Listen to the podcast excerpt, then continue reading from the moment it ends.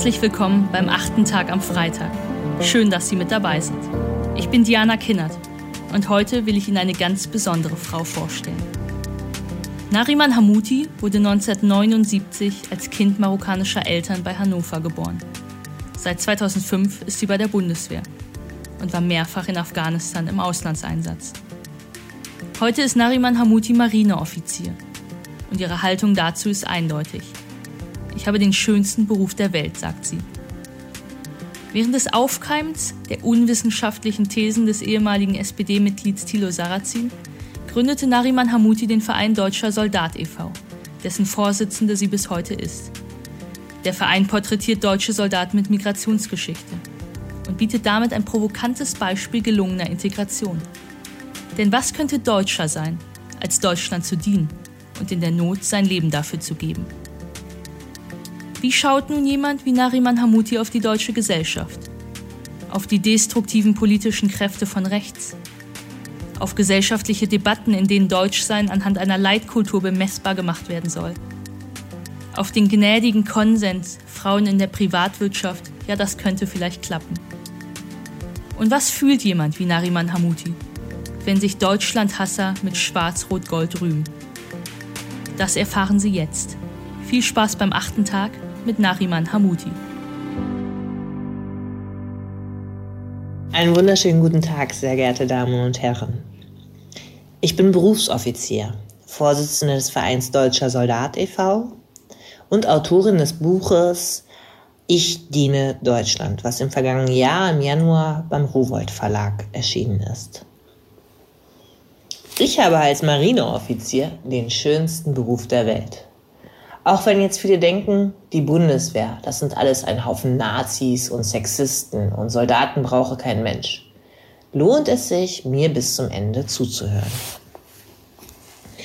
Für Deutschland war ich bereits in mehreren Einsätzen. Aus der Ferne ist die deutsche Selbstbeschäftigung und das typisch deutsche Rummäkeln und Rumkritteln oft wenig verständlich. Insbesondere, wenn man gerade auf afghanischem Wüstenboden liegt und Kugeln über einen hinwegfliegen. Deshalb möchte ich als erstes dafür werben, wertzuschätzen, was wir haben. Deutschland ist ein reiches Land, umgeben von Freunden, das seit über 70 Jahren Frieden genießt. Die allermeisten unserer Landsleute haben fließend Strom und Wasser, ein Dach über den Kopf, genießen eine gute medizinische Versorgung und fahren normalerweise regelmäßig in den Urlaub. Deutschland ist ein gutes Land und Deutschland ist es wert, ihm zu dienen.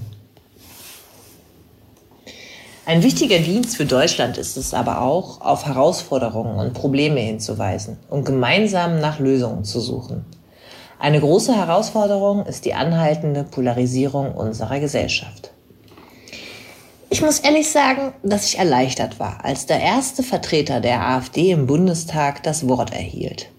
Das sage ich nicht aus politischer, sondern aus der tiefsten demokratischen Überzeugung, dass es ein unhaltbarer Zustand für jedes Parlament ist, wenn ein bedeutender Teil des Meinungsspektrums sich dort nicht wiederfindet. Ich denke, jeder von uns hat die Wut verspürt, die plötzlich allgegenwärtig zu sein schien und ich glaube, dass es für unser demokratisches System gut ist, dass die AfD dieser Wut nun eine zumeist widerliche, aber im System und im Parlament hörbare Stimme verleiht.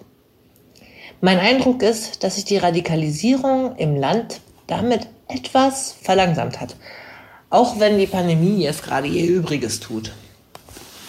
Um aber den Prozess der Spaltung nicht nur zu verlangsamen, sondern zu überwinden und die AfD damit möglichst bald wieder überflüssig werden zu lassen, brauchen wir etwas, das uns alle eint. Ich bin der festen Überzeugung, dass dies Deutschland ist. Jeder Mensch möchte einer Gruppe angehören. Die Gruppe, der wir alle angehören, das ist Deutschland. Und Deutschland ist ein gutes Land. Nur können wir und will ich nicht zurück zu Deutschland 1970. Westdeutschland 1970, um genau zu sein. Denn das scheint, was viele AfD-Wähler sich wünschen. Eine homogene, weiße Picket-Fans-Idylle, wo Mutti am Herd steht und Vati abends erschöpft von der Arbeit kommt, aber dann doch noch den Kindern ein Märchen vorliest. Diese Welt ist aber Geschichte, falls es sie jemals wirklich gegeben hat. In unserer heutigen liberalen Gesellschaft sind Frauen selbstverständlicher Teil der Arbeitswelt. Homosexuelle geoutet und viele Millionen haben ihn, den sogenannten Migrationshintergrund. Ich habe in der Bundeswehr erlebt, dass dies gelingen kann, auch wenn es als Frau in vielen Bereichen der Bundeswehr noch schwierig ist. Gleichberechtigung ist wie so einiges in unserer Gesellschaft keine Einbahnstraße. Respektvolles Miteinander heißt auch, keine dämlichen Witze über Gender Equality zu machen. Das ist nämlich respektlos. Jeder Mann hat auch eine Mutter und wurde nicht vom Klapperstorch gebracht.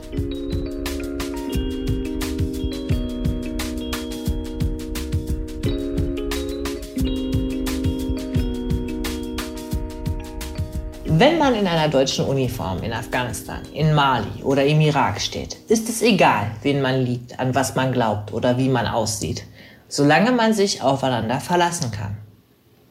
Darüber hinaus sollten wir anfangen, uns selbst ernst zu nehmen, am Tag der deutschen Einheit nicht nur einen Fahrradausflug machen und den freien Tag genießen, sondern das Privileg anerkennen, nicht in Somalia oder Syrien leben zu müssen. Auch unsere Fahne sollten wir mehr wertschätzen. Mir wird regelmäßig übel, wenn ich die Vertreter von Kleingeistigkeit und Fremdenhass sehe, wie sie mit Schaum vom Mund unsere Farben schwenken.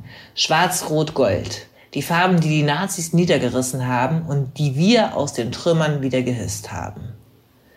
Das Wichtigste dabei ist aber, dass wir es inklusiv denken. Alle Deutschen, und damit meine ich ausdrücklich auch alle, müssen eingeladen sein und sich eingeladen fühlen. Als Vorsitzende des Vereins Deutscher Soldat möchte ich Ihnen unsere Vision für unsere Heimat Deutschland nicht vorenthalten. Unsere Vision ist ein Deutschland des Miteinanders, in dem gemeinsame Werte schwerer wiegen als sichtbare Unterschiede. Eine Nation, in der derjenige als Deutscher gilt, der sich als solcher fühlt und wahrgenommen werden will. Wir streben nach einer deutschen Gesellschaft, in der die Leistungsbereitschaft einen höheren Stellenwert hat als die Abstammung oder das Geschlecht.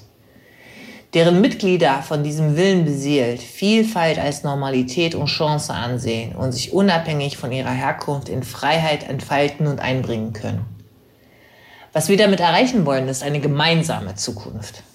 Ein Deutschland, was sich von den Vorstellungen der dunklen Vergangenheit endgültig gelöst hat. Ein Land, in dem selbstverständlich wir alle gemeint sind, wenn man von Deutschen spricht. Lassen Sie uns unser Deutschsein zusammen einfordern. Akzeptieren Sie die Antwort, wenn ich sage, dass ich aus Hannover komme. Und fragen Sie nicht nochmal nach und nach und nach. Ich komme nämlich aus Hannover. Ein Deutschland ist mein Ziel, in dem jeder und jede nach seiner Vorstellung glücklich werden kann und das Deutschsein nicht über Herkunft, Blut oder Religion definiert, sondern über den Willen, einen Beitrag zu unserer Gemeinschaft zu leisten. Dieses Deutschland kann es nicht nur geben. Für mich gibt es dieses Deutschland schon. Zumindest trage ich seine Uniform. Hat sie dieses Plädoyer auch so berührt wie mich? Da diskutieren wir über Haarfarben und Hautfarben, Bekleidungen und Religion, versuchen das Deutschsein derart zu sezieren, dass kulturelle Entitäten hervortreten sollen. Aber nein, wie verquakt und wie pseudo-intellektuell sind diese Debatten, wenn da einer ist, der im Notfall sein Leben gibt, um dieses Land zu schützen. Darf er nicht spätestens, spätestens dann einer von uns sein? Menschen wie Nariman Hamuti hat unsere verkorkste Leitkulturgesellschaft eigentlich gar nicht verdient. Umso dankbarer sollten wir sein, dass Menschen wie Sie Schwarz-Rot-Gold nicht den Falschen überlassen. Nariman Hamutis These ist auch meine. Ein neuer, moderner Patriotismus, der inklusiv ist, der ins Zukünftige strahlt und der Demut lehrt, ist heute nötiger denn je.